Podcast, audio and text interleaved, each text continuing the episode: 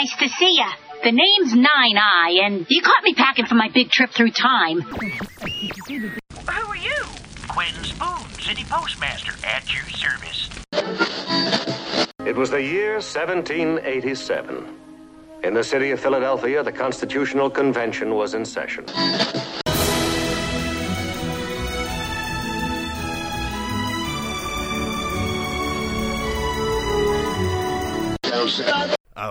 Meeting has officially come to order. Let us all say the pledge.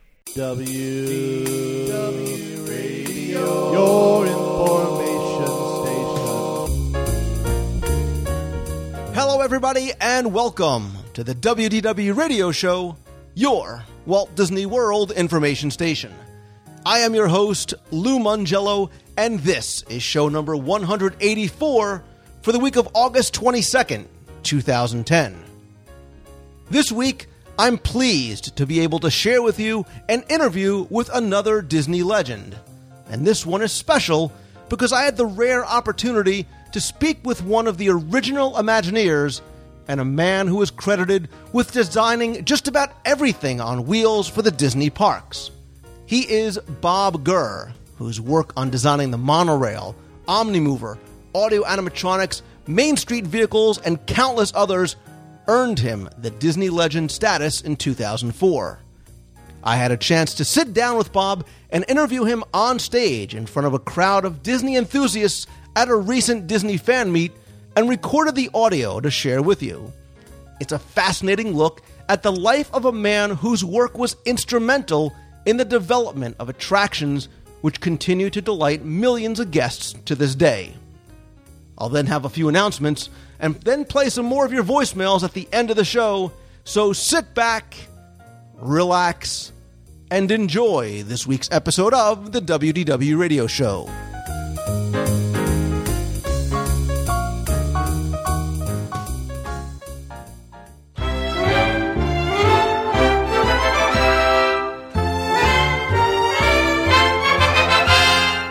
On August 14th, 2010, I had the pleasure of attending and speaking at the Pacific Northwest Mouse Meet in Lynnwood, Washington for the second year in a row.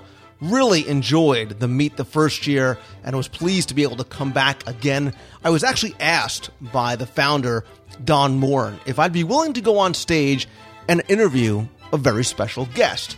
And of course, I said yes even before I knew who it was.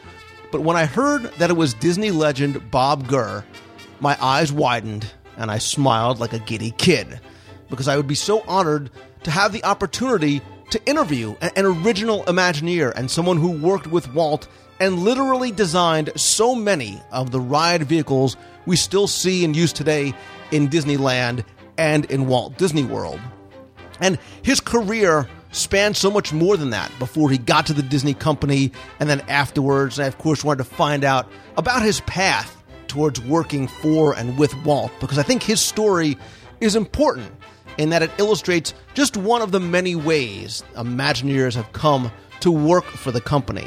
And I think it's fascinating and it's inspiring because it's told in story by his firsthand account of working with Walt and, and the genesis of classic attractions and the problem solving skills that brought us innovative concepts like the Omnimover and the Haunted Mansion.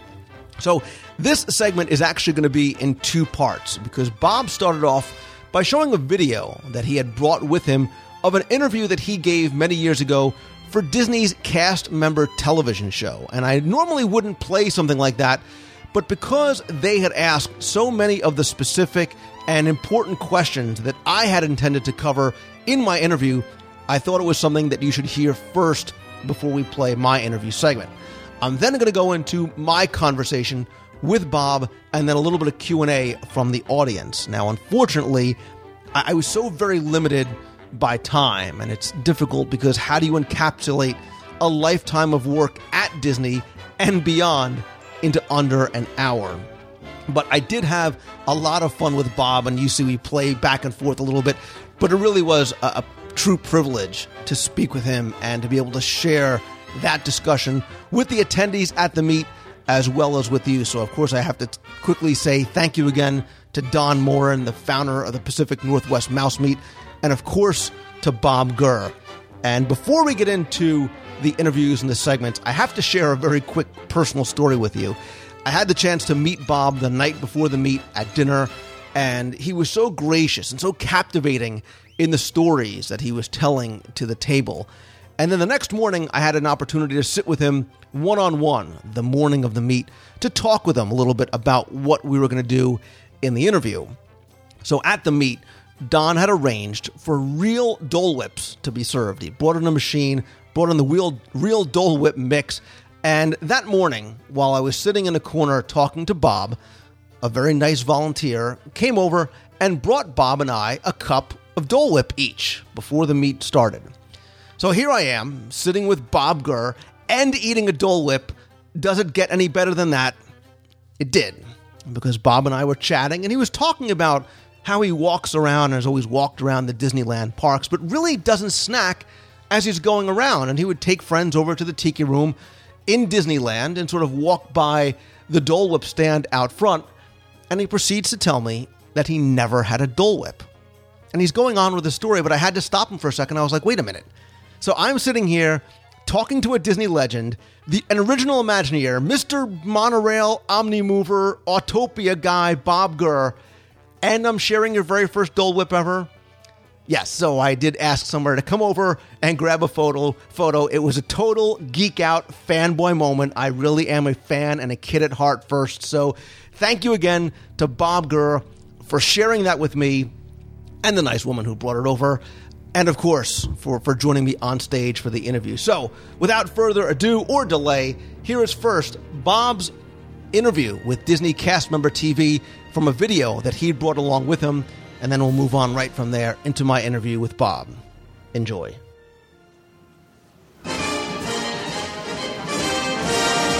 Hi, it's Mike with Cast TV, and welcome to a walk around the park. Today, you can see I'm right in front of Autopia, and actually, we're doing a little variation on theme on the show. Instead of a walk around the park, we're going to take a ride around the park because today we're talking about all the vehicles uh, here at Disneyland, whether it's Autopia, monorail, Main Street vehicles, things like that. And the reason why we're talking about that today is because we have here Bob Gurr, the man who was key in creating all these vehicles, Autopia, monorail, and we're going to take a ride around on each one of these. So, Bob, thanks for joining us. And first of all, I wanted to start here at Autopia because this is where your Disney career started as far as working on Autopia. Tell me about how you got involved with this attraction. Well, when Disneyland was being designed, Walt actually was running out of money, and they had this little uh, chassis of a little vehicle running around the back lot of the studio, which I heard about. But they needed a body design, and they went down to the Art Center College to see if they could get the students to do a body design for free. I actually met a guy down there who told me about this job, had me uh, go out to the studio, and yes, it was a little body they needed designed. So I started to design the car, and then Walt assumed that since I just, just body design, I also did mechanical design, but I was never trained as a mechanical engineer. I was just interested in cars. I didn't have the courage to tell Walt, well, I'm not an engineer, I don't design cars. Well, everybody was in the same boat in those days. Walt had you do a job, and you had to just go figure it out. So I just kept my mouth shut and kept drawing, and we built 40 cars, brought them down here, opening day. We had a tremendous opening day. We had like three times the amount of people that should have been here. We had all of the famous invited guests. They all wanted to ride Autopia. Frank Sinatra. Hello, Franco. Who's driving? Frankie My Jr.? son, yes. Don't hit this man. Oh. Look who hit who. Sammy Davis Jr. Hello, Sammy. At the end of the opening day, some of the cars were already broken, and by the end of the first week, we were down to just two cars running out of all the cars. But the, the fatal thing was, we never had enough time to design and test vehicles before we put them into service, you know, to build 40 vehicles. This meant if I made a design mistake for one car, I made it for 40 cars. And then, of course, over the years, we went through the Mark 1, the Mark 2, the 3, the 4, the 5, the 6, and the 7, uh, till we got a car in 1968 design. Was we called that the Mark 7. Now, oddly enough, today these new cars were in service in the year 2000. If you lifted the body off and looked in there, The original 1968 Mark 7 chassis is essentially in there unchanged. Yes, so it- some of the original, or some of those cars from '68 exist in these vehicles today. Yes, it has a newer type engine, uh, better electrical and fuel system, a little improvement in the bumpers. But underneath the basic guts of that car, it works so well. We finally figured out by 1968 how you make a car that literally will last forever in this uh, uh, bump and crash service. Where did the Where did the interest in cars come from, Bob? How did you get involved? I mean, in, involved in cars? Well, I was always a car freak from the time I was five years old. It was cars and airplanes and airplanes and cars. So I was very observant about cars all the time. I used to go to racetracks. I was sometimes would be the uh, official at uh, some of the sports car races. I read all the sports car magazines. Of course, I was a car designer uh, at age 20 at the Ford Motor Company in Detroit. So, in other words, all this was based upon, uh, you know, literally lifelong interest in, and knowledge in cars. So you came on in 1954, which meant you basically had about a year to get all these cars ready for opening day in '55. Tell me about what you were feeling then when you knew you had about a year to do that. Well, we had a lot less than a year because I started on the job in October of 1954. Disneyland is going to open in July 17, 1955. That's like six months plus a couple of extra months. Uh, I didn't have any thought about anything beyond the fact that the whole idea of a Disneyland is crazy to begin with. All the people at the studio uh, were working at uh, either studio or in those days WED Enterprises. We were all in the same boat. Walt was having us do all these crazy things all at once. Uh, we had to figure out our own ways to do this. I don't think we worried about, you know, whether time was short. We just knew there was an opening day, and every day we made progress towards doing it. This attraction, which has been here since 1955, wasn't the only Autopia in the park's history. I, I know that uh, for those, you know, a few years back, know that we had a Fantasyland Autopia. There was two of them, but even before that, we had Junior Autopia. Is that right? And Midget Autopia. So it, we had three or four at one time. What was that Walt's idea? Was he just that fascinated with cars, or why did we have so many Autopias at that time? Well, it turned out that the minute you have a car ride like Autopia, everybody wants to ride it, which means to Walt, we have to have much bigger capacity. Uh, it was very easy to add uh, Midget Autopia because that's an electric car. It was a stock car built by Arrow Development, so that was very easy to implement because that vehicle was already in production.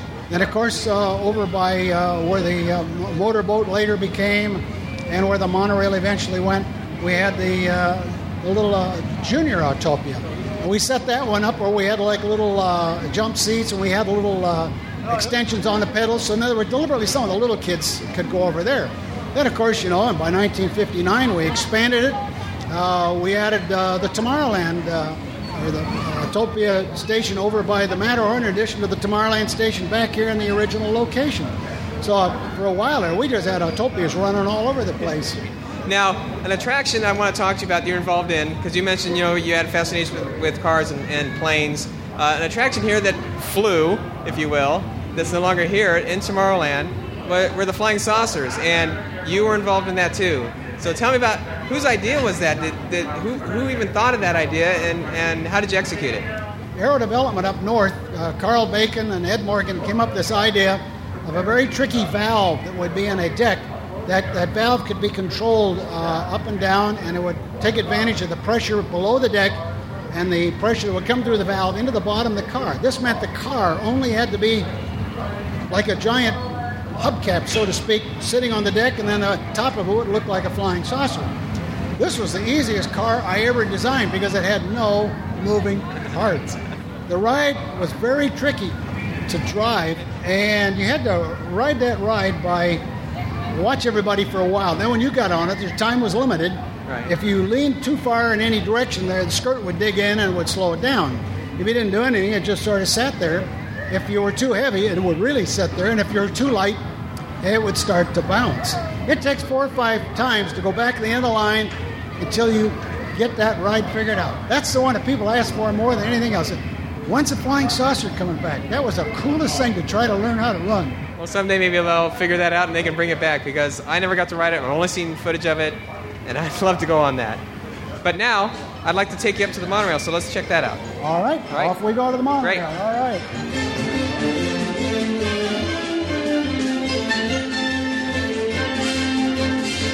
All right, now we're aboard the monorail above Disneyland Park right now, and uh, this was such a unique attraction when it, it joined the park in '59.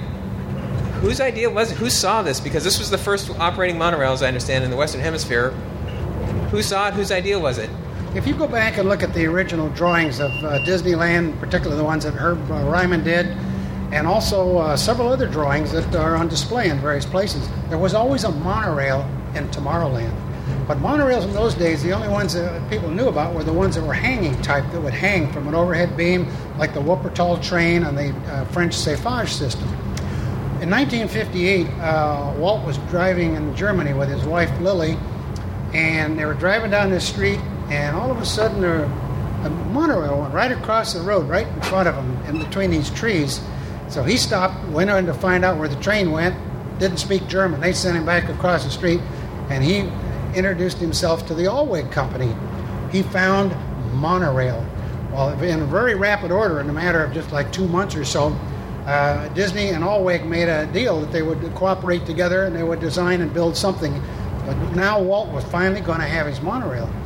But uh, Roger Broggie and myself were sent over there uh, with our preliminary drawings of what a monorail could be, because this job moves so absolutely fast that I was given like about three weeks to come up with a basic design, which body style wise was very much like the little Viewliner that we did in 1957. The monorail was a whole new, radical, big, heavy, fast, way up in the air type of machine. And again, not being a trained engineer, uh, how are we going to do this? But I knew a lot of different components that we could get a hold of and combine them in a certain manner. Let's say the functioning parts, and then build our own frame, build our own body, not unlike uh, the omnibus, where you would have a chassis and build your own body on top of it, not unlike the uh, Main Street vehicles, where you would uh, build a whole vehicle from scratch out of materials and store bought parts. Um, in that way, the monorail is not as complicated as you think to come up with a monorail in, it in uh, much less than a year.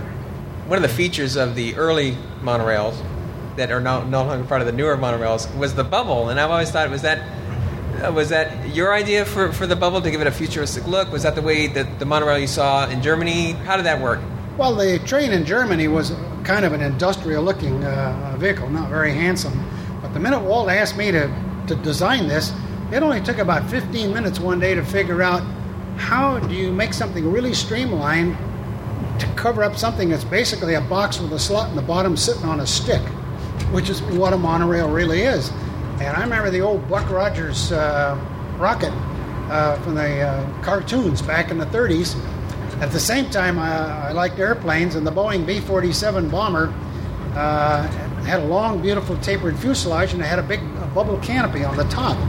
And these two, two elements came um, so logically uh, because it was very obvious in talking to Walt about how you configure a, a train like that that he really didn't want anybody uh, sitting in the front of the vehicle to drive it. Because, you know, like streetcars, uh, you had the driver sit in the front. Of course, when I went to school, I always rode in the front so I could watch.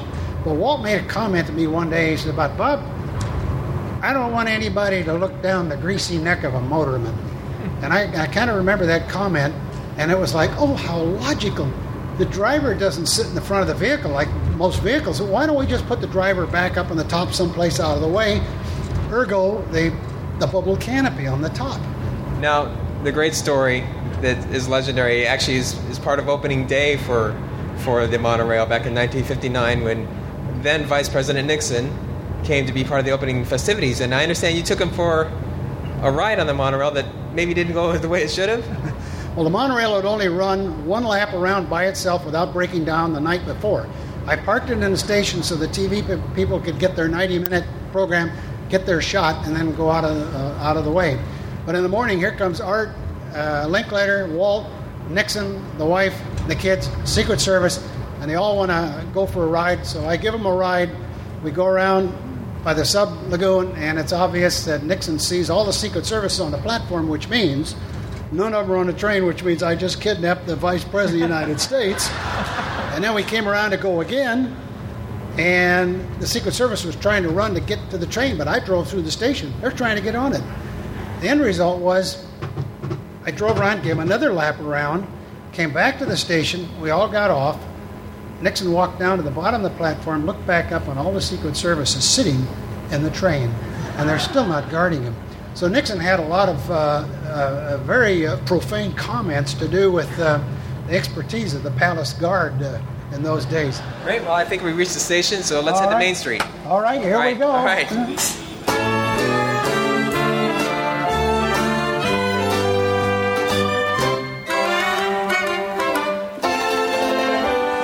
So now we're in what I kind of consider the iconic vehicle of Main Street, the omnibus. If you could tell me how this came about, what the inspiration for the design of a double-decker bus for Main Street is. Well, as you know, Walt always uh, decided what we're going to have at Disneyland. One day he came into my office and he slapped his leg and says, Bobby, you know there's something we haven't got. We don't have a double deck omnibus on uh, Main Street. And I says, Yeah, my father used to drive them on Sunset Boulevard in the 1920s, and I know where there's a, an American uh, double deck bus for Dimensions. Walt said, Just a minute, I'll be right back. And he goes up to his office, comes back, and he hands me this little dinky toy of uh, English mo- uh, omnibus. And then a little while later, I get a phone call from the accounting department. Bob, Walt was just here. The accounting number for the uh, omnibus project is. So even if it's Walt's Park, he still had to go to accounting to, to get a number to get this job started.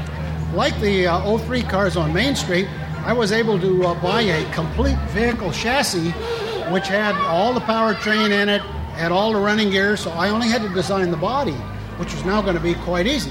This vehicle was uh, a delight to design. Uh, I even drove it down to Hollywood Boulevard once, uh, getting a, a motor vehicle permit because I wanted to drive it to Disneyland. So the uh, bus number one, I did deliver it to Disneyland on a cold, foggy morning. So you drove this I down the it- streets of that was- California. that was before we before we had a windshield and a cold, foggy morning on the Santa Ana Freeway. you know how frozen I was. We have windshield on number two, and then we added another windshield. Uh, but the bus from the get-go was just one of those charming-looking uh, buses. The reason we, it's charming is we try to compress the height of the vehicle by making the top seats face outward, Mm-hmm. bottom seats face inward. That way, we compress the headroom just a little bit, so that the vehicle is in scale with all the the- buildings on Main Street. Okay, so this is a scale bus. It's not a full-scale bus. No, it's a, it's a scale bus. You have to be very careful how you uh, do that so the proportions look right as it's going down uh, Main Street. So it fits in with all the uh, architecture, but you can still put full size people in it. All right, Bob. So we're on Main Street here, riding what's called the O3 car. This is correct? called the O3 car. We have two of them. Uh, original one is red, and the second one, uh, built in 19, uh, 1957, uh, was uh, yellow. But it's gold right now because of the 50th anniversary. Now, um, what was the inspiration for, for the 03 car? Obviously, that refers to 1903 because this is turn of the century Main Street. Well, before uh, we built Disneyland, Walt had the idea that we were going to have antique cars on Main Street. We went out and took a look at uh, various antique cars with the idea that they could people could sell it to us and restore them. And I thought that that's a dumb idea because we're going to have to have modern, reliable, uh, brand new cars. So it was very easy for me, being an ex-car stylist, that I could simply um, take the design of, say, like 1903, and using modern parts, we could make a, an old car. But that would mean that this car could literally run forever, always refurbishing uh, the original uh, parts in it. Now, as far as the look, though, because you've mentioned all the different parts you've had to use, was this modeled or styled after a, certain, a particular car from that period to look like? Yes, I did the original red car. As a, um, it was a much shorter car than this, and it had a rear entrance, what's called a rear entrance tonneau, uh, uh, authentic but not practical.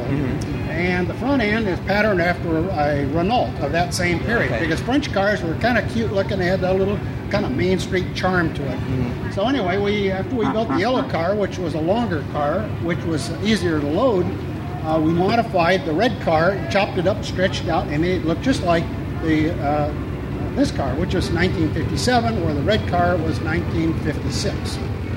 Now, another vehicle that we only see on special occasions, and we saw Walt in you know in old footage of, of whenever we see Walt in a car, uh, was what you call an electric runabout that had a not a steering wheel but a stick A to steer tiller. the car. That was a tiller, a Tell right-hand drive. tell me uh, about that tiller. car. Walt used to walk around his park, and he walked faster than a lot of his guests. Mm-hmm. And if he'd slow down to accommodate the guests, then everybody'd stop and want an autograph, and that made it very difficult. So he came to me one day and he says, "How come we can't have a, a cute little electric car?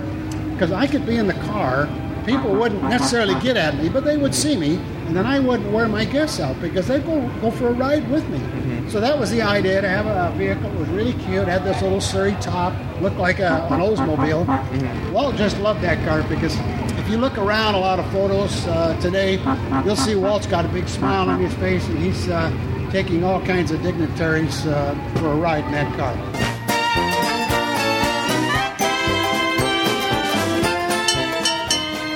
Fire, fire, Well, fire. that, that sound that sound can only mean that we're on the fire engine. And this, I understand, you consider your favorite. This is my all-time favorite because, in the same way that Walt would come to your office and uh, have you start to design something, he came over to my office one day and he slapped his knee and uh, asked about the omnibus. I remembered that. So one day he came in my office in 1958 and I said, I slapped my knee. I says, Walt, do you know there's something we don't have on Main Street? We don't have a fire engine. Fire engines are absolute total fun, and all the details, they're very dramatic uh, vehicles. So I patterned this car after the uh, original two 03 cars, same engine, same transmission, same clutch, same powertrain, everything exactly the same as the 03 cars. So there's basically nothing to invent. But all the little fire engine details, all the trim, all the parts, uh, different uh, radiator shell in the front, bigger headlights, big spotlight. I even had a wind-up uh, uh, siren on the front that we finally wore out. Ward Kimball gave that to me.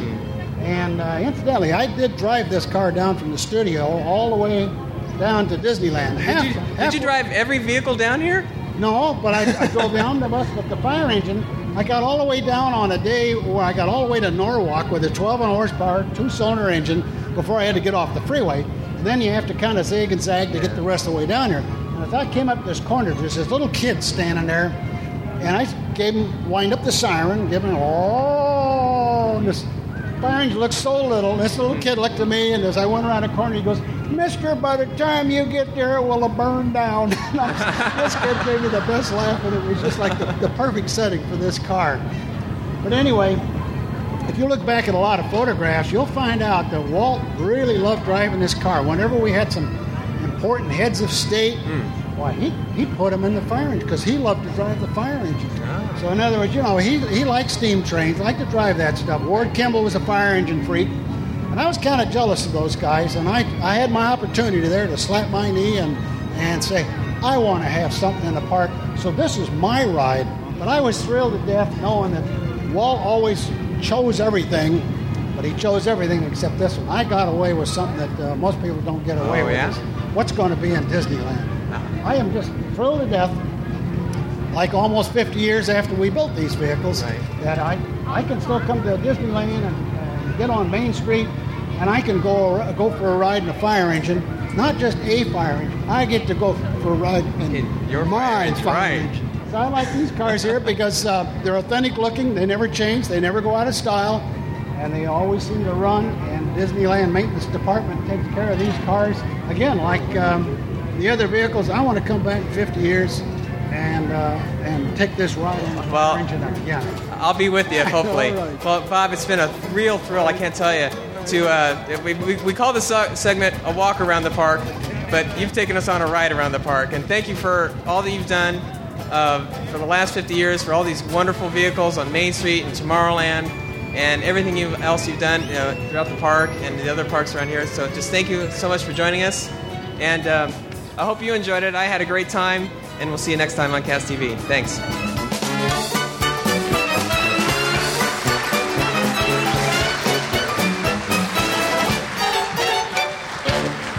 Folks, I'm very pleased to welcome to the stage uh, an interviewer, award winning podcaster, author, editor. If you don't listen to WDW Radio, go download it now. Uh, Mr. Lou Mongello. Come on up, Lou.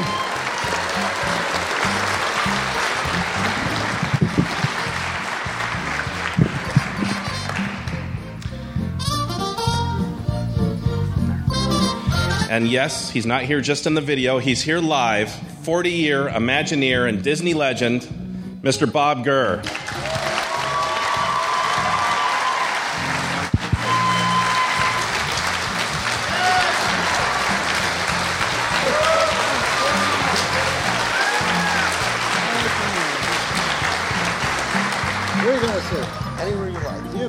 You're the legend. I'll sit wherever you don't want to sit.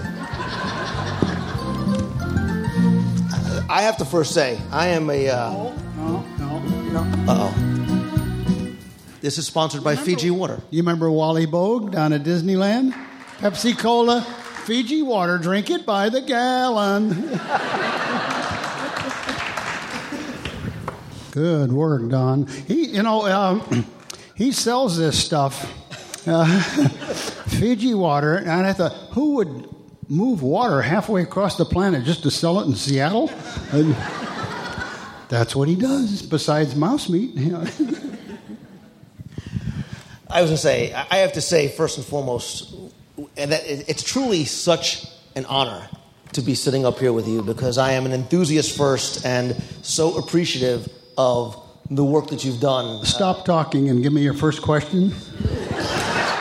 Well, you really answered everything in the video, so I'm done. I have, not, I have nothing. Uh, I actually want to go back a second. I mean, obviously, we want to hear about some of the other things that you didn't touch on about your work in Disney, but I think so often, and I don't know why they ask me, and certainly they ask you, people say, oh, you know, I want to be an Imagineer, or my kid wants to be an Imagineer. What is the way to do it? And I think that your story is important because there is no formula, there is no method. And I want you to just touch on quickly about your beginnings in high school. You certainly didn't go to high school saying, you know, I want to be an Imagineer someday. You took high school drafting lessons, and then you eventually worked towards uh, being in the auto industry. And then I think you have a great story about when you started your own company and the two things that you brought with you when you initially started. The two things I brought with me when I initially started. Your rubber stamp Oh and your yeah, invoice book. Oh yes, I had a J.C. Penney invoice book. You know, cost about a dollar, and a little rubber stamp, and I'm I'm in business. It was called R.H. Gurr Industrial Design. Uh, life was very simple in those days. You just thought, oh, I could design something. Oh, yeah, that's all you need, and then you could um, write out invoices. And oddly enough, after uh, Walt Disney had hired me, for the first uh, month or two, uh, I was hired as R.H. Gurr Industrial Design, and I would uh, take my little rubber stamp, stamp it out, and I'd write, write down what I did for the week and uh, what the price was, and walk it over to the accounting department, and uh, within an hour or two, I had a check. That's, that's how fast Disney uh, did in those days. Now they keep you on hold for 46 days before they, before they, before they uh, pay you. Um, but Yes, I didn't have any training because how do you train for a park that doesn't exist? Uh, now you got to remember, everybody that Walt was collecting in those days was uh, in the same boat uh, because they had never been trained for anything like that. But Walt had the ability to understand uh, the potential of what people uh, might be able to do, even though they had never done it. So that's kind of the clue. That's uh, that's a common thread that if you talk to anybody that worked for Walt in those days, they would always say the same thing. So, in, in one way, it didn't do any good to be trained for anything. And I think that is still the case today because uh, a lot of times we'll go to a meet just like this, and uh, a parent will bring their little kid up and says, I want to be an Imagineer. What do I do? So I always have to kind of explain uh, some of the simple things in a, in a way that to prepare, you prepare yourself by being prepared for nothing specific. And that basically means is you're going to be curious every every hour of your day about everything, especially things you don't know anything about. And I, that sounds dumb and sounds simple, but that, that really is the uh, the essence of the people that I work with, and saw how they uh, would work and respond to uh, Walt Disney that uh, that was uh, very easy in those days because we had no internet, no iPods, no iPads, none of that stuff, which meant you had to learn just by ordinary methods of walking around, looking at things, talking to people, going to special events, uh, going out to automobile races, crawling under cars, doing all kinds of stuff, watching airplanes, uh, looking at art, figuring out uh, how science works. I mean, just it was endless. Now, today, uh, you look around the room here, anybody who's 10, 12 years old, you've got the internet. You've got all this stuff that you can now uh, go even faster than I was able to do. So, this curiosity, being driven by curiosity, that was something Walt, Walt always told people. He says, My curiosity absolutely never stops. So, that was his method if you want to say there was a method, and that's sort of what uh, I observed with people. Now, again, that's sort of like a non-specific answer, but stop and think about it a minute. Uh, if you wasted all your time in high school and you just party all the time, and uh, and then you turn into an adult and you party all the time, you haven't learned anything, and you blew all those years of uh, hours that that you could have. So the point is that everything that pops into your mind and everything that you read in the news or some event or something like that, start digging into it because it will lead to different paths of, of what information that you may never use, but you also you might use it sometime. I had a, a, friend who ran a travel group, and he always would introduce me. He says, "Oh, this is Bob Gurr. He has a, a font of useless information." Uh, I thought, yeah, he's right because I, I have collected all this stuff and uh, uh, I know what some of it was used for, you know, because it's like uh, I draw cars, but I don't do engineering. Well, shh, I did after a while. And then, you know, you design a monorail, and pretty soon you design a lot of stuff, and then pretty soon it leads to. I designed like flying saucers for the uh, Olympic ceremonies. I did lighting for Michael Jackson. I wound up sinking a ship in Las Vegas. You know, anytime somebody had a crazy idea, it really turned out I never got good at anything because I didn't do anything over, and everything somebody wanted doesn't didn't exist. Big deal. How are you going to train for that? So we're back to curiosity, being permanently curious. That's a long answer, but I hope that's the answer. That is, it's a great answer. You're right, and and you know you said you went to a position that didn't exist. I mean, didn't Walt even say, "Well, Bob, what do you want to be called? What, what give yourself a title?" And you gave yourself director of special vehicle creation. oh yeah, they uh, in those days they like to have people always have a business card to figure out who you are. And uh, I'd never been asked for a business card. Well, uh, well, give us something. I thought, oh, director of special vehicle development. Oh. you know, you, you mentioned something about dealing with Walt. And let me go. Let me first ask you something, and then I want to talk to you about your first meeting with Walt. It seems that what Walt part of what he did was he dreamt it and he had incredibly creative and intelligent people around him to execute and to do it and to do his dreams. And like you, he didn't care what you what your job was or what you thought you knew how to do. Walt was going to tag you to do a special assignment. He did it with you. He did it with so many people in the creation of Disneyland who were animators and who were artists, and now all of a sudden they were designing theme park attractions, which nobody had ever done before do you think, and I, I think the answer is probably no, that that's something that can happen anymore, that people can be hired and that the company can be driven like that, where a person can say, well, I'm hiring you as an animator, but now all of a sudden You? Or was that something unique to Walt that he was able to see and bring out the best in all the people around him? I think you're completely right on that because uh, if I looked at the characteristics of, Walt and then I look at the characteristics of other uh, interesting people that I work for, they had a little bit of Walt, but not the Walt to the to the degree that he did, which was this sort of a uh, sixth sense of uh, what a person might be able to do. And I'm always amazed to listen to some of my other uh, le- uh, legendary Imagineer friends uh, who get a similar question, and they'll give some little instance uh, that was personal to them, where it was exactly the same technique because Walt would look at somebody and say, um, uh, Bobby, I want you to, uh, then he'd start in on something, and I'd, I'd say, yeah, but I haven't ever uh, done one of those. And then Walt would just get up and he'd walk off and he says, Well, it's time you start. and uh, you have nobody to talk to. Um, he walked away. Uh, but it turns out you look around at your uh, coworkers and Walt just did that to them too. So then we all look at each other, well, what are we going to do? How, how are we going to figure this stuff out? Over the years, I finally figured out the methodology that we automatically used, but it was not defined at that time. So sometimes I will explain this uh, in, in, the following manner to uh, the people, if you bear with me here. Let's say that uh, I give you an assignment, and you, you don't know anything about it. Well, you know something about it, and I'll show you why. Uh, I'm going to hand you a great big uh, gray square, uh, a piece of cardboard, And when you're done, it's going to be all a bunch of little black and white squares, which means specific facts. But you say, I only, I only got gray. Well, just a minute. The subject I just gave you, how much do you know about it?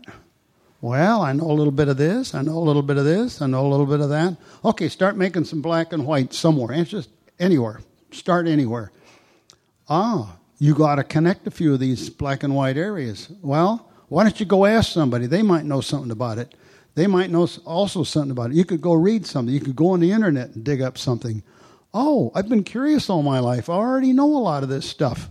Uh, I didn't know it applied to the job you just gave me. And on and on and on. And guess what? I find most people, if they use that methodology, whether it's in the legal trade or making clothes or designing cars or whatever, designing Disneyland, um, they're amazed. They say, Oh, I figured it out. I took a little help, you know, I had to snoop around a lot. But that's the general principle which you can apply to anything, which means you already have the potential to do a lot more than you ever thought you could. And clearly he had the faith, excuse me, and the trust in all of you to do that, to say, there you go, here's your Disneyland car, go, go design it for me. And it wasn't just, well, this, okay, Bob, this is your one assignment. He says, oh, you're going to do the Main Street vehicles, and you're going to do the Matterhorn bobsleds, and oh, by the way, I need Autopia cars, and you were tasked with almost not just one thing, but many, many things at the same time. And I assume that was the same for everybody who was an Imagineering at the time. Oh, Walt always gave out multiple jobs. Uh, it, sounds crazy now when you tell somebody that uh, uh, you worked on four things at one time, uh, where nowadays most people work on one thing because uh, while they work on it, they you got an eight-hour day. For four hours you work, and the other four you have meetings. You have to answer coordinators, project managers, uh, budgets, all that kind of stuff. Uh, so we got more done because we didn't do any do any of that kind of stuff. Um, but you automatically go uh, very, very fast uh, doing these projects when you find it's a norm to do four things like uh, spring of 58, Walt says, Oh, we're going to do a submarine. Well, get going on the submarine. So I go far enough along in the submarine, and we got a lot of it uh, figured out. And it says, Oh, by the way, the uh, current Autopia car really is giving a lot of trouble. Design another one. So, okay, I start working on the Mike, Mark V Autopia car. And then um, here comes uh, the monorail. Oh, well, we're going to get started on the monorail. Well, but just before you do that, uh, you need to finish the track for the Matterhorn because uh, Arrow Development's waiting for the uh, track course that you're that you're working on. So uh, that's the way it goes. And then finally, I could get on one job after uh, only like two or three months before the monorail opened. I could finally go full time on the monorail, but I had to work through all those other jobs, all in all in parallel. And I find everybody else is doing the same thing. And again, you know, you're known so much for the monorail and the Autopia and so the other things, but you know, you were you're often referred to as the guy. As if it has wheels, chances are Bob Gurr designed it, and that not only holds true for things with wheels, but a lot of the other vehicles in the parks in Disneyland and in Walt Disney World that many of us are uh, are classics and have an affection to. And one of them would be the Omnimover system, aka that's Doom buggies to you and me kids. Tell us a little bit about the evolution of the Omnimover system. After the uh, New York World's Fair, 64, 65, there was uh, different ways that you could uh, tell stories uh, through riding on a mechanical conveyance. And some of you might remember the uh, AT&T exhibit, which had a little vehicle that kind of went sideways. Some of you might remember the General Motors ride, which was it was just like a, a, moving sidewalk full of chairs. You know, it wasn't very elegant, but boy, the people were getting sucked up through that ride uh, so fast. I was uh, quite impressed with it. So I looked up the engineer that designed it, asked a few questions, and I could see that oh, that's pretty simple to do. That's uh, not, not much to that one there. And then I was sitting in uh, John Hench's office. You remember uh, John Hench who was, you know, worked with Marty Sklar, was head of all the design. And we were just sitting there joshing around how to tell stories. And um, so, yeah, well, yeah, we could use a conveyance because uh, if it's uh, continuous speed, uh, that'll work very well. And then, uh, for example, um, instead of just sitting in something riding forward like a chair, John had a, a, candied apple on a stick sitting on his desk, and I just sort of picked it up and and I says, yeah, we could have a chair, and um, we could just twirl it around like that, stick it on a little chassis, and uh, the, while the chassis went along, uh, this uh, chair could direct you uh, to look at scenes in, in any uh, manner that you wanted. We could go up a hill, downhill, tip the tip the body forwards, backwards, whatever. It'd be a very easy way to tell stories, but we would move people at a very very uh, fast rate. at the same time, the art directors, if they if they like this idea, they'll suddenly find out when you segue from one scene to another, uh, you can turn uh, the people to uh, more um, envelop them into the scene a lot better. And of course, you know, immediately uh, the, uh, Monsanto had this uh, idea about going into the little microscope and you're going to shrink and everything. This was a really slick way to do it. Of course, then we immediately solved the problem of the of the walk through haunted mansion project, which had been going on for years and all of a sudden, like, oh, we can go make the haunted mansion a ride through, and it, will really work now.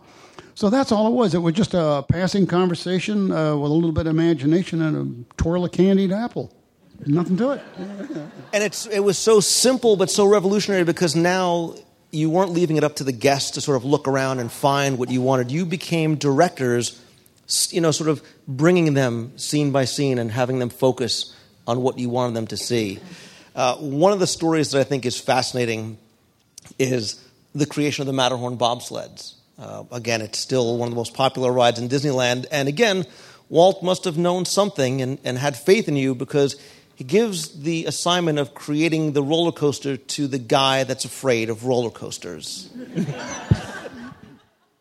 Well, yeah, that job did get started because uh, Walt uh, had been over in Europe. Uh, they were, I think, doing the Third Man on the Mountain uh, movie, and of course he saw the Matterhorn, and then he saw bobsleds, and they, so he got an idea. Ooh, people could ride bobsleds in a mountain in Disneyland, and uh, showed me pictures of this little bobsled. And so we'll get started on a, a design, uh, and we're going to have Arrow Development up north eventually build this thing and get started on how a track might work. So I was working on uh, a steel track uh, a steel angle, which we found is never going to work. Arrow came up with the idea of bent pipe because bent pipe you could do it really fast. We accidentally invented the first steel pipe coaster. We were just trying to solve a production problem, you know, not inventing anything, but we did. Um, then, in the uh, case of uh, putting the track inside the mountain, you know, I remember roller coasters are a, a, pile of wood out in space, so you can make any make it do anything you want. Walt says well, uh, we want a track inside a mountain. Fred Joerger, the model builder, is building the model of the uh, Matterhorn. And uh, oh, yes, the Skyway is going to go right through it. And oh, yes, put two tracks in there. well, it was quite obvious that uh, this had to be drawn by hand because remember, there's, there's no computers, there are no hand calculators in, in uh, spring of 1958. So uh, I figure out how to do uh, on my drafting board a plan view of the track, which I just do with pencil and compass, and then a big long strip of paper on the bottom that has the uh, slope of a roller coaster because that's called neutral slope, and you have a certain number that you can't go above. Which, if a vehicle is standing still on a certain part of the track, it won't move anymore. But if it's moving, it'll continue to move. That's called neutral slope. It's something like 0.038 uh, coefficient, and so that meant I got to use trigonometry, and I got an and I got an F in the tenth grade in geometry. really, the teacher gave me an F and a pass, and the other students were upset, and they said, "Well, you can't do that. You, you got to take it over." And I remember this teacher, Mr. Gordy, looked and he says, "I don't want to see Gurr ever again." True story. So I found out uh, I need trig and the other thing was you can get these little engineering books, and it's got a bunch of charts and stuff, and it's only a circle, a triangle, and a bunch of Latin goofy names, sines, cosines, cosecants, all that stuff. Don't memorize it. Just don't lose the book. So, uh, yeah, uh, it, it's true. I taught myself trig in 15 minutes, and which means uh, had I stayed in high school and did a good job, I would I would have taken uh, a whole semester to learn something that would have taken 15 minutes. stay in school, kids. yeah, yeah, yeah, stay. Yeah. Um, yeah, ma- uh, mathematics is a tremendous tool only if you have something to do at that moment. Otherwise, it's ridiculous. Um, and,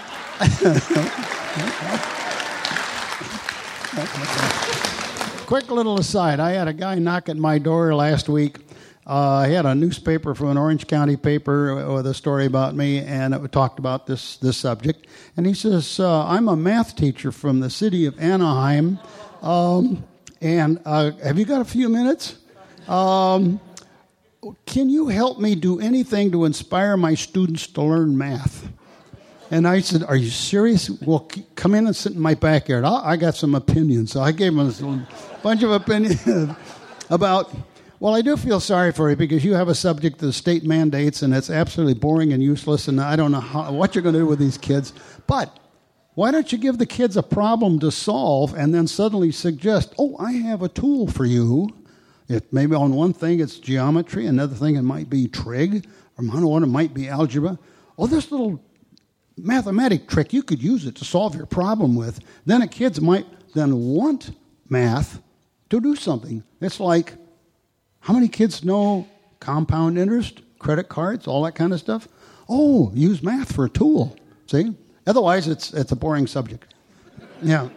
Anyway, a long winded answer. What's your next question? So, so you used math that you taught yourself in 15 minutes, and Walt must have said, wow, this guy really must know what he's doing. You were a high school, you took some drafting classes in high school. You take this tangled mess of cables and wires and track, and you, you straighten them out and you make this, this Matterhorn come to be. And Walt said, well, you did a good job of untangling that mess of wires. Oh, by the way, Bob, can you help us out with these audio animatronic figures? I think a lot of people don't realize your literally your hands in the, the creating the current sort of system of audio animatronics. Tell us about your work on President Lincoln. Well, I, I, I was comfortable working with. Uh, vi- is this mic still on? Okay. Hello, is echo echo on? yes, yes, it's working, working. Okay.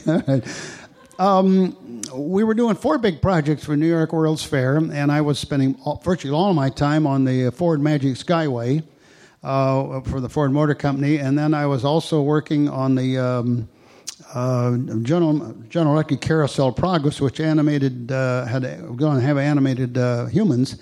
So we kind of took a look at the various ways to animate them, and uh, um, some of the ideas I had, we started to build it, and it just absolutely didn't work. So we stopped and we tried to do it another way. But anyway, I, I did have a, a team of drafters, and we did start doing the animation for the General Electric Carousel of Progress. Of course, the shop had been doing the Cavemen, which were a, kind of a rudimentary type of animation.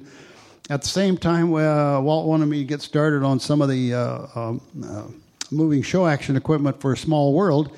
And then while doing all of that, Walt suddenly calls my boss, Roger Broggie Sr., and myself over the studio and says, I want you to look at this animated link, and uh, people have been working on it, and it doesn't work, and uh, I want you to make it work, and I want twice as many moves, and I want it to, to weigh half as much.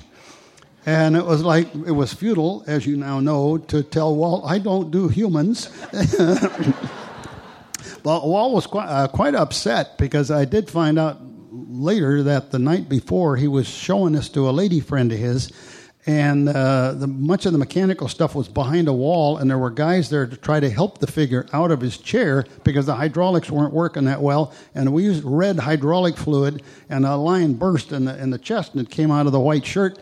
And this woman was absolutely furious. Well, Walt, well, you're going to do a show, and you're going to reenact the killing of Abraham Lincoln? so you got to visualize. Uh, Walt was very disappointed because this was a secret job that had been going on for quite a while. So anyway, uh, I took the job and I immediately had to learn about uh, human uh, anatomy, where the joints are, what are the uh, extent of motions, and all that sort of stuff. I watched some movies with uh, Raymond Massey in it.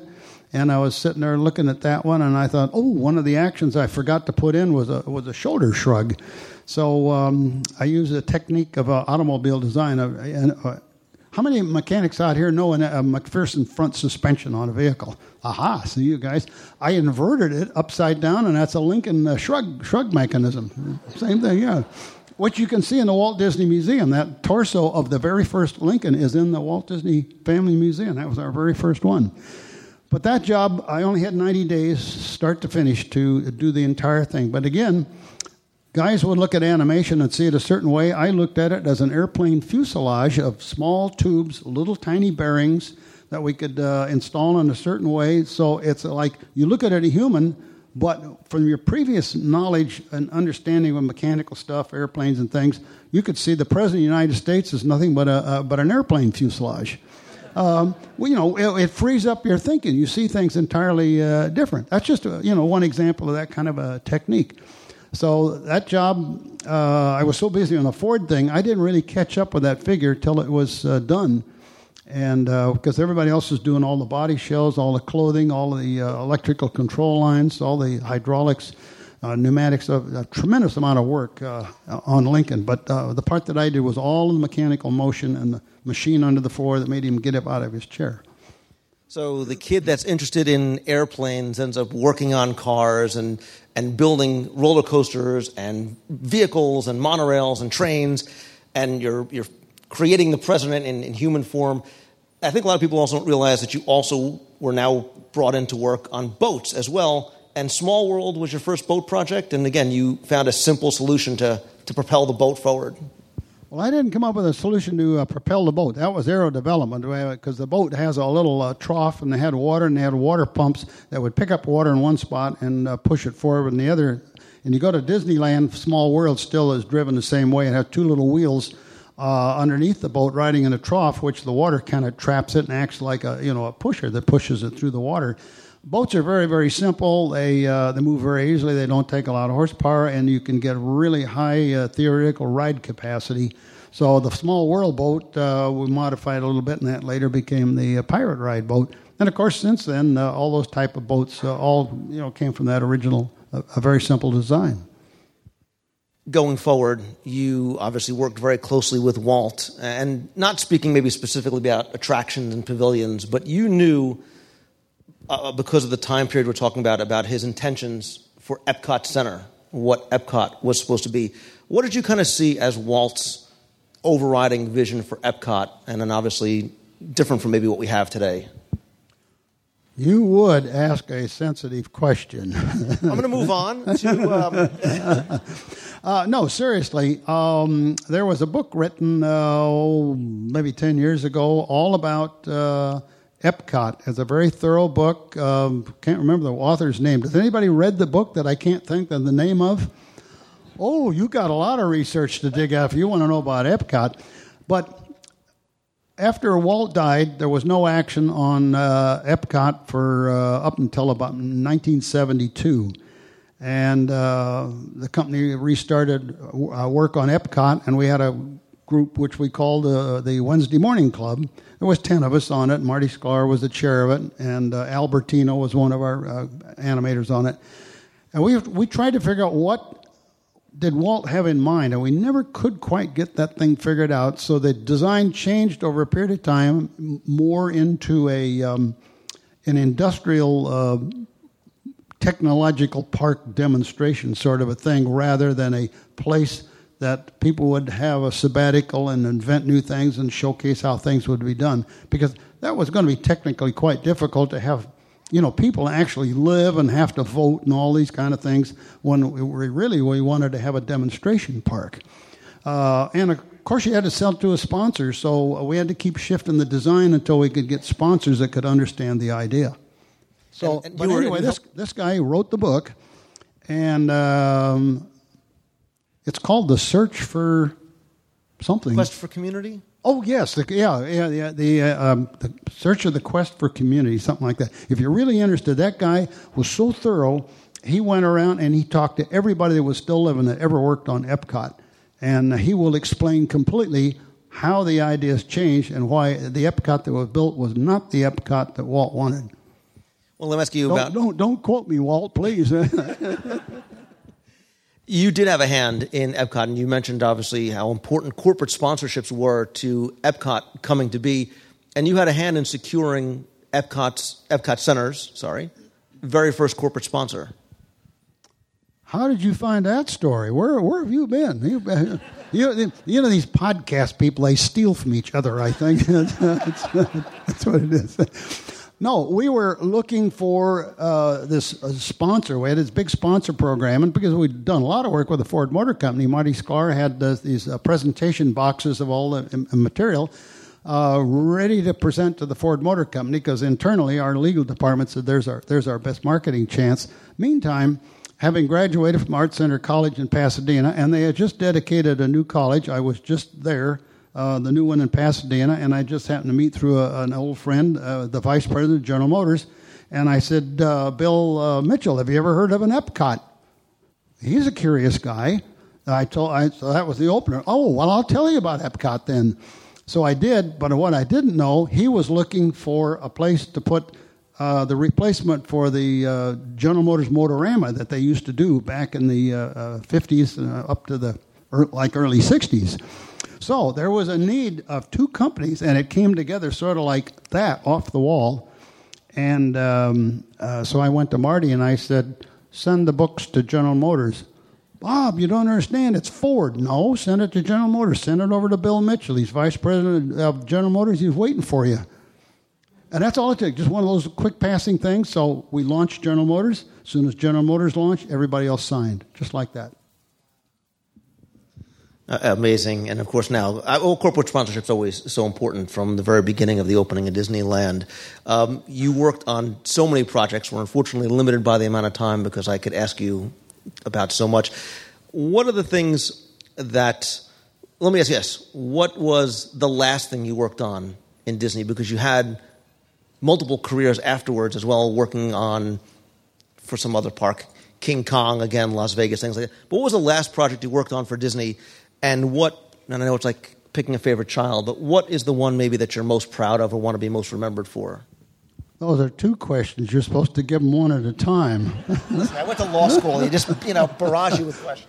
He said he was a lawyer. Okay, I got it. Yeah. Don't hold it against me, please. Yeah, try I'm try. Covering a lawyer. Always try to confuse the witness with multiple questions. Yeah, right.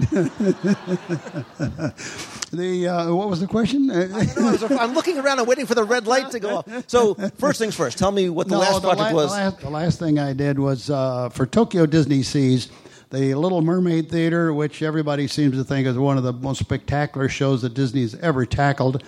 It had a large piece of what we call show action equipment, which is the Ursula figure. Anybody been to Tokyo Disney Seas? Anybody seen The Little Mermaid? What did you like that show?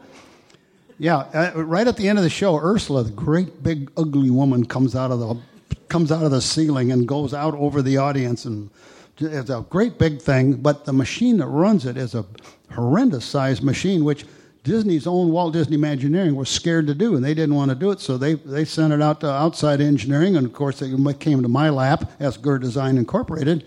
So I did the preliminary design, and then um, it went down to Walt Disney Imagineering. They they did the engineering. There was uh, drawings were faulty. There was a lot of things wrong with it, and then Garner Holt Company in San Bernardino got it, and uh, they managed to fix it all. They shipped it, and the thing runs absolutely beautiful. So I was like, well, that was the last thing I helped Disney with was the biggest piece of show action equipment that was the spookiest thing that they were scared of. And I thought, fine, that's just a normal job that we normally do.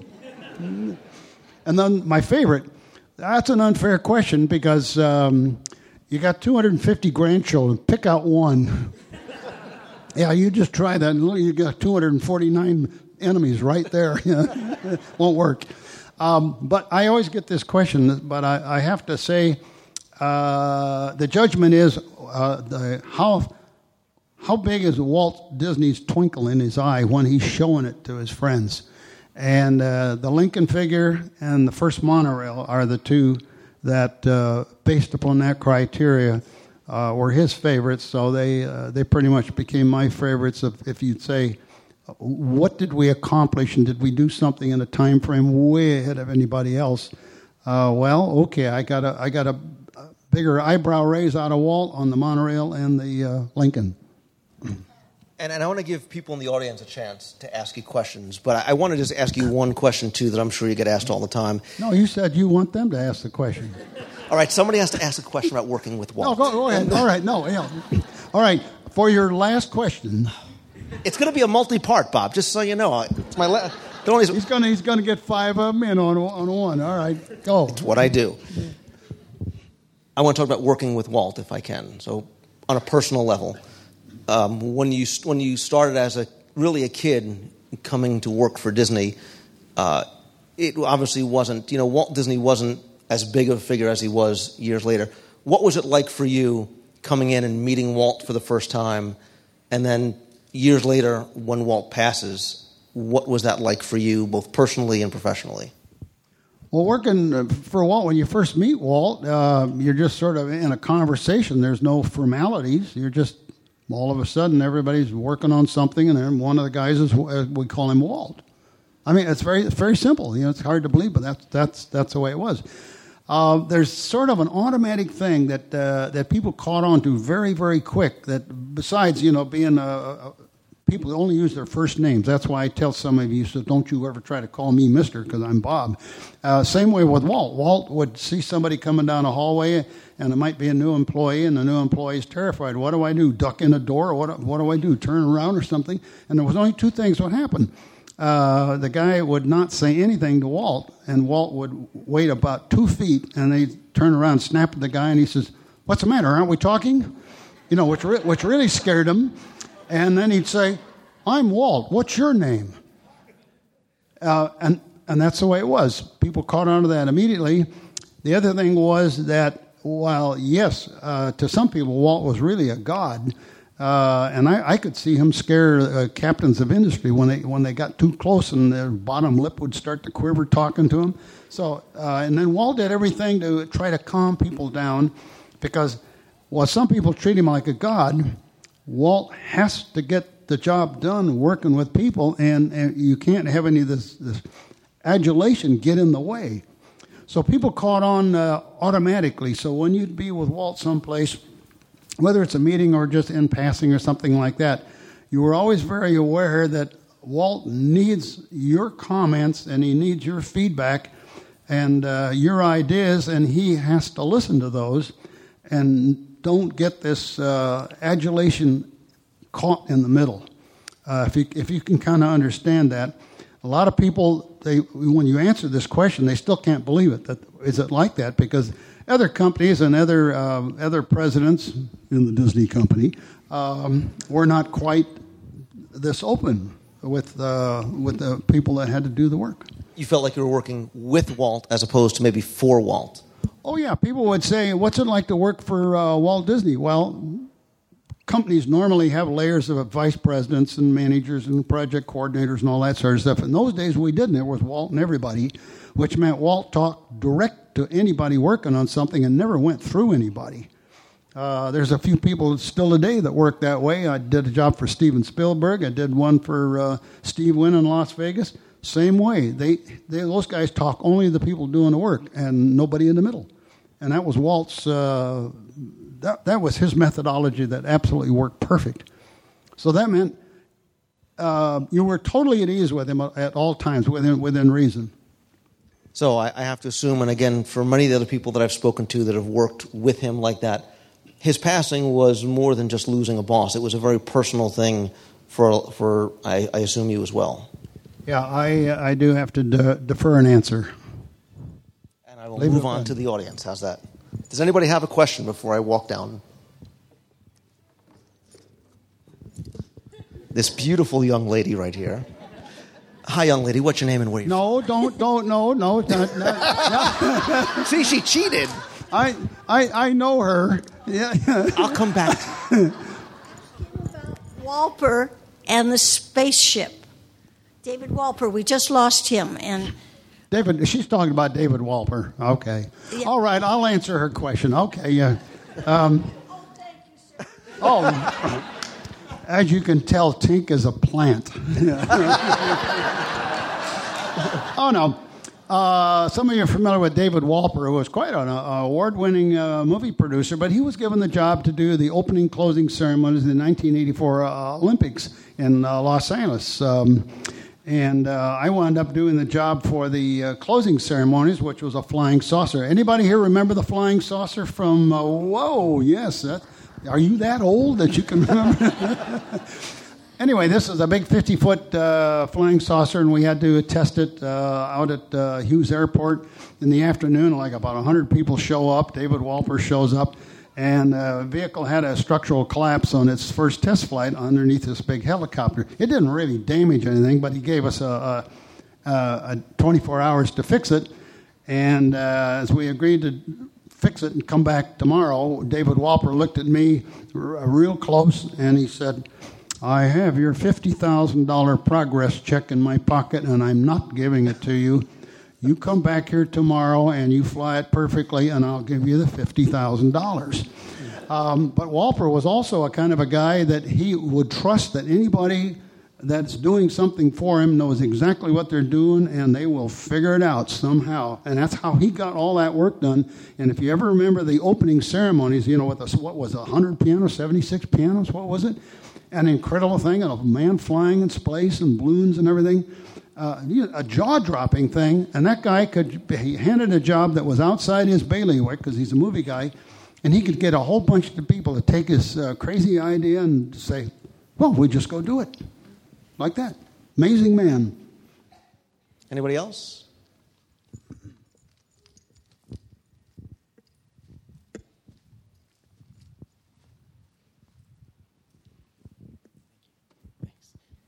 Can you uh, tell us about any um, projects that you may have worked on and were excited about, but for whatever reason didn't make it into the park? I get that question a lot. Oddly enough, there were very, very few projects that we would start working on that uh, uh got stopped or, or, didn't go. Usually, an idea, if it was really uh, completely stupid, didn't go very far because we really we, we really didn't waste a lot of time uh, trying to nurse a project that was, was kind of uh, hopeless. Uh, that's not to say that there were some jobs that uh, seemed to take a long time, and, but never got up to a serious uh, stage. Uh, it seemed it went back to the idea of Walt. Walt knew just about how far to push people, how far to push technology, so that you could actually do it. Uh, sometimes companies will say, well, we have to compete, we have to be technologically far out, and you can be so far out you can't do it. And then you wasted all that time and money and frustrate everybody, and everybody got mad, and some of them quit and all that stuff. Disney didn't suffer that because there was some intelligence and good judgment launching stuff that ultimately would be an attraction at Disneyland. So basically, I don't have any projects that I could tell you about that uh, were bomb outs far down the line.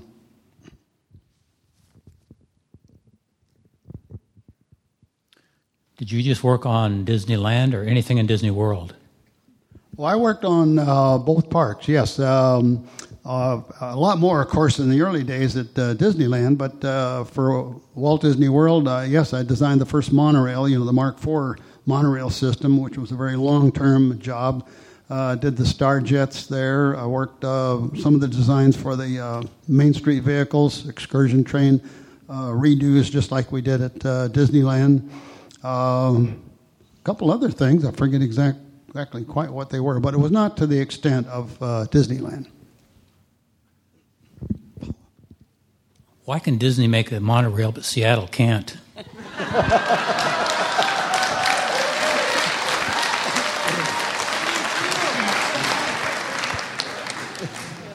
Well, that's a pretty straightforward. And if you if you know your history, first off, you had a Walt Disney with a dream, with an idea of monorail in his mind right from the first sketch, which you saw in the movie. Seattle is a civilized democracy with with a city council and everything, and they had put together all the money for their World's Fair. And of course, with a World's Fair, you you do uh, build some civil infrastructure that you would not normally uh, do other than having a fair or an exposition. And of course, the, uh, the Seattle Exposition, 1962, um, you, you got a Space Needle and you got a monorail, but you got it literally for free because it got dragged along only because uh, of an ex- exposition. Later on, the um, arguments pro and con monorail have, uh, have turned very, very political uh, I sort of read it from afar, in which you know some of it's going to happen, then then it's not going to happen. It's sort of like uh, democracy is really great because everybody gets their two cents in for so long that it becomes so expensive that it, it dies a natural death.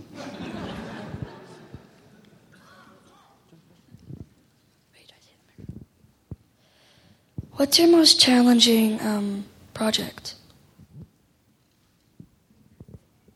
Hmm, challenging. I, I, they all worked. you know, where did you come from? That's the first time I ever got that question. Yeah, the most challenging probably. Um, I would, I would probably have to say the sinking ship in Las Vegas, but this is a Disney meeting. Do I get to talk about something that's not Disney in this? Okay, well, you asked the question. I challenge You got a minute and a half. A minute and a half. Okay. How many people here have been to Las Vegas, went to Treasure Island Hotel, and uh, saw the sinking ship show? Okay, you know what I'm talking about. A guy comes up to me and he says, I want to sink a ship on Las Vegas Boulevard. Uh, it can't be behind a curtain, and so what? do- Uh, we can't have a show that doesn't work. So you're going to design something that's underwater and it's uh, never going to fail, right? That's a challenge. Turned out, but it was Steve Wynn. If you know anything about Steve Wynn, was kind of the mogul of Las Vegas. He had an idea: build a hotel with a volcano. How do you top a volcano? Oh, you have two uh, ships get in a fight, and then one of them catches on fire and sinks out of sight right on a public sidewalk. Totally normal job. But that job was uh, had a lot of tricky stuff that you had to think about because it had all these negative things you don't want to do.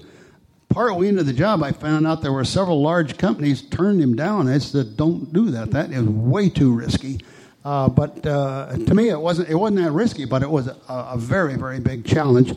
And the job, when we built it, it worked very smooth. We had no difficulties, whatever, and all the testing and adjusting and. Uh, and that sucker, I think the last time I knew it, it sank 22,000 times. It came back up every time. One of my biggest challenges was trying to encapsulate an incredible career into just a couple of questions to ask you, um, because I know I think I I'm going to speak for everybody here. We're I, thought so, you were, I thought you were done. I am done. This is I'm wrapping up, Bob. Come on, I've been practicing this all night. Um, we are so. What, what, what, what is? Am I in a, a witness stand and it's on redirect again? You, I, counselor. My dad paid for three years of law school, and I get to interview Bob Gurr. Um, we are so appreciative of what you've done and the joy that your work has given to generations of not just Disney fans, but theme park fans around the world. And you're so much of an inspiration with your story and how you got to do what you do. And you dreamt it, and you did it, and you made it happen. And we're also very grateful for the fact that you come out to these events and you spend the time and talk to us Disney fans in this type of environment and one on one. And I speak for myself and, and hopefully everybody else here how grateful we, really are. Uh, your Disney Legend Award in, in 2004 was certainly very, very well deserved. It has been an honor. Thank you.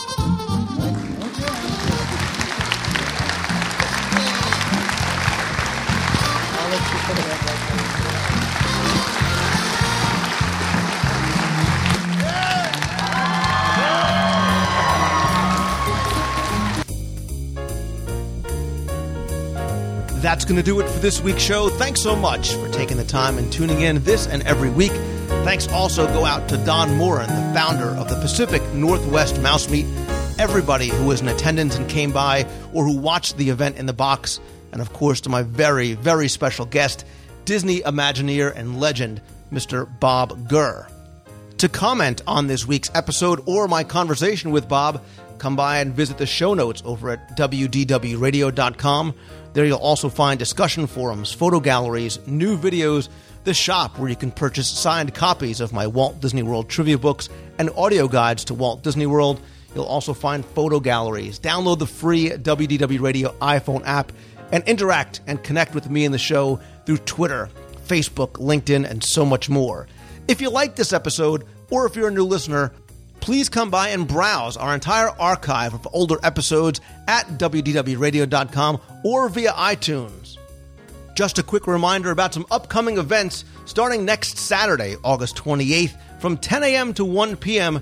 Disney Fairy Tale Weddings and Honeymoons is having an open house over at Frank's Studio and the Disney Wedding Pavilion, located right by the Grand Floridian Resort. I'm going to be there. I'll actually be broadcasting live over at WDWRadioLive.com. So if you can't make it to Walt Disney World for the event, you can attend it virtually on the site where you can watch and chat with me and cast members from the Disney Fairy Tale Wedding and Honeymoon staff. For more information and links to the Facebook event pages for the uh, Disney Fairy Tale Weddings open house, as well as the WDW Radio live chat, you can go and visit DisneyMeets.com. There you'll find out not only about this event, but um, upcoming Meets of the Month in Walt Disney World and other special events.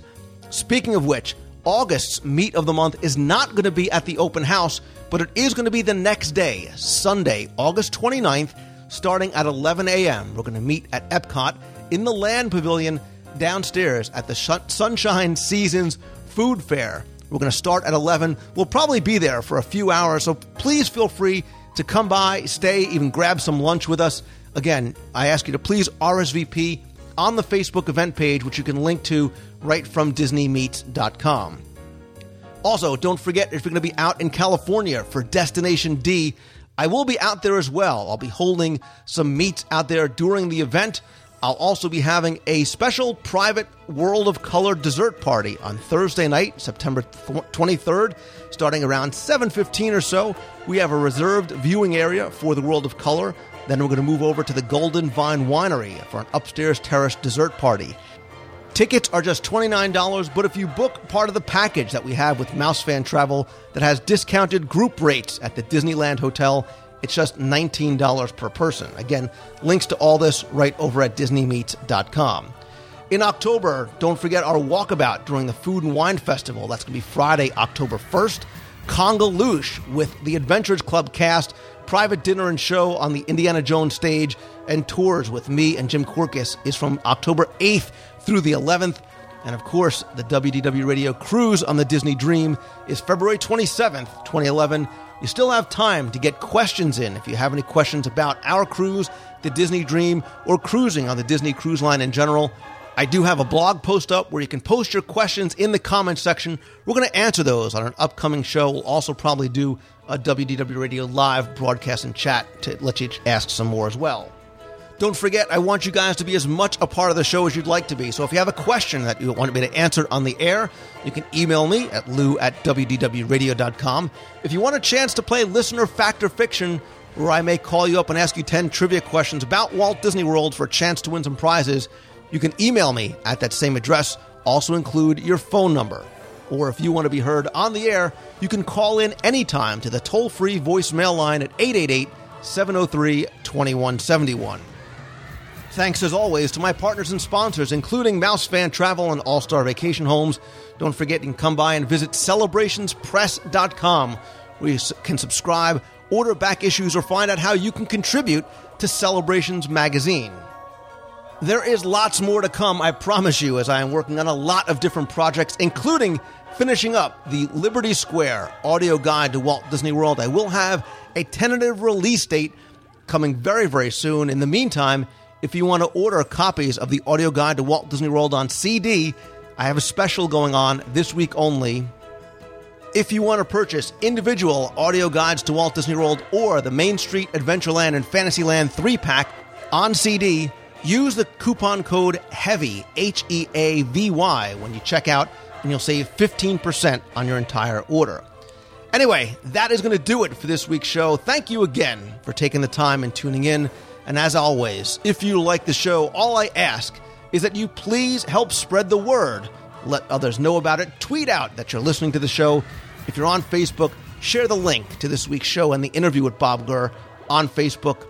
And if you like the show and the free WDW Radio iPhone app, please come by and review one or both over in iTunes. And of course, my friends, more than anything, I want you to not only have a great week this week, but to pursue your passion and follow your dream and always, always keep moving forward. Thanks again for listening. See ya. Hi, Lou. This is Jenna from Seattle, Washington. I just saw you at the Pacific Northwest Mouse Meet in Lynnwood this last weekend. Um, I wanted to call and say that I enjoyed seeing you again. You did a wonderful job interviewing the amazing Bob Gurr. That was such a great event, and that interview was definitely the highlight. I also wanted to thank you for all of your hard work with the podcast, the website, audio tour CDs, books, just everything. Ever since I met you at the Pacific Northwest Mouse Meet last year, I've been hooked on all things WDW radio. Your passion and excitement for Disney is evident. And as a huge Disney fan myself, I truly appreciate having WDW Radio as a resource. So thanks again. Keep up the great work, and hopefully I'll get to see you sometime in one of the Disney parks. Bye, Lou. Hi, Lou. This is Bill from Collegeville. I am here experiencing what I consider one of the hidden gems in World Showcase. We deliberately made our dinner reservation so that we would come out of dinner after Illuminations. And my family and I love the walk back through World Showcase to the parking lot after everything's done. There's hardly anybody here, and it's very nice. So uh, we are having a wonderful time here, and there's one thing left that I would like you to allow me to do, and that is to blow out the torch here in World Showcase. Bye, Lou. Hi, Lou. My name is Tim Smith. I'm GM and Trans on the forums. I just listened to your uh, segment on golfing with your two other uh, guests that you had on there. Uh, I called Disney Reservations to make a uh, reservation when I was going in September. And a little additional information is if you use the annual pass program, the premium annual pass program, uh, you cannot book a uh, reservation 14 days prior to either using it or getting there. So I thought that was some additional information you might need. Um, but but that's only for the premium annual pass program. So I just thought I'd pass that on to you. You're doing a good job, and keep it up. Thank you. Hi, it's Renee from Fort Collins, and I was just giving you a call because T minus four days till I start driving, and T minus ten until I check in to the college program at Walt Disney World. So I'm super excited about being down there and just wanted to say again thank you for your message of keep moving forward and following your dreams because it really helped me embrace the idea that I could go and do this because it's something I've always wanted to do. So, yay! 10 days and I'll be an official cast member at the Walt Disney World Resort. Um, thanks for everything you do and we'll see you soon. Bye. Well, hey there, Lou. It's Doug from the Greater Northeast, and uh, although I haven't been to Disney recently, I did spend some time at a theme park here in the Northeast. Yes, Hershey Park is known for its chocolate, and I couldn't help but notice the other day how vanilla it really was. I'm not saying we didn't have fun riding the roller coasters and checking out some of the attractions, but it was just amazing standing in the queue, especially for the one roller coaster called the Comet.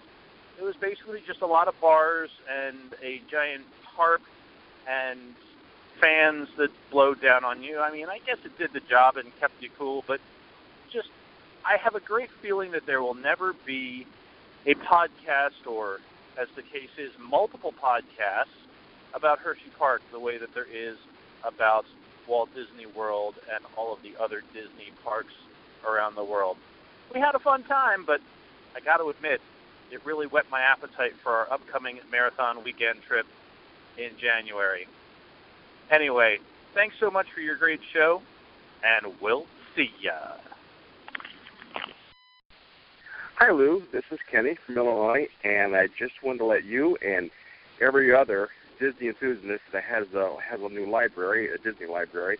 I just received my new Walt Disney uh, Imagineering, a behind the dreams look at making more of the real magic real, and it's by the Imagineers. It's got a forward by Robert Iger and Jay Jay Rasulo, and an introduction by Marty Sklar, Sklar, and then an afterward by John. Lasseter. And like I say, I just received it, but in just leafing through it, it is one of those books that you have to have. It is incredible. The artwork, the photography, even little collectibles like things inside it. It's just one of those books that you just can't turn down. And I'm excited about reading it, and I know everyone else that uh, has got a chance to look at it will be just as excited as I am. So uh, I appreciate your show. I listen to you every week. I think you're awesome. Keep up the great work, and uh, see ya.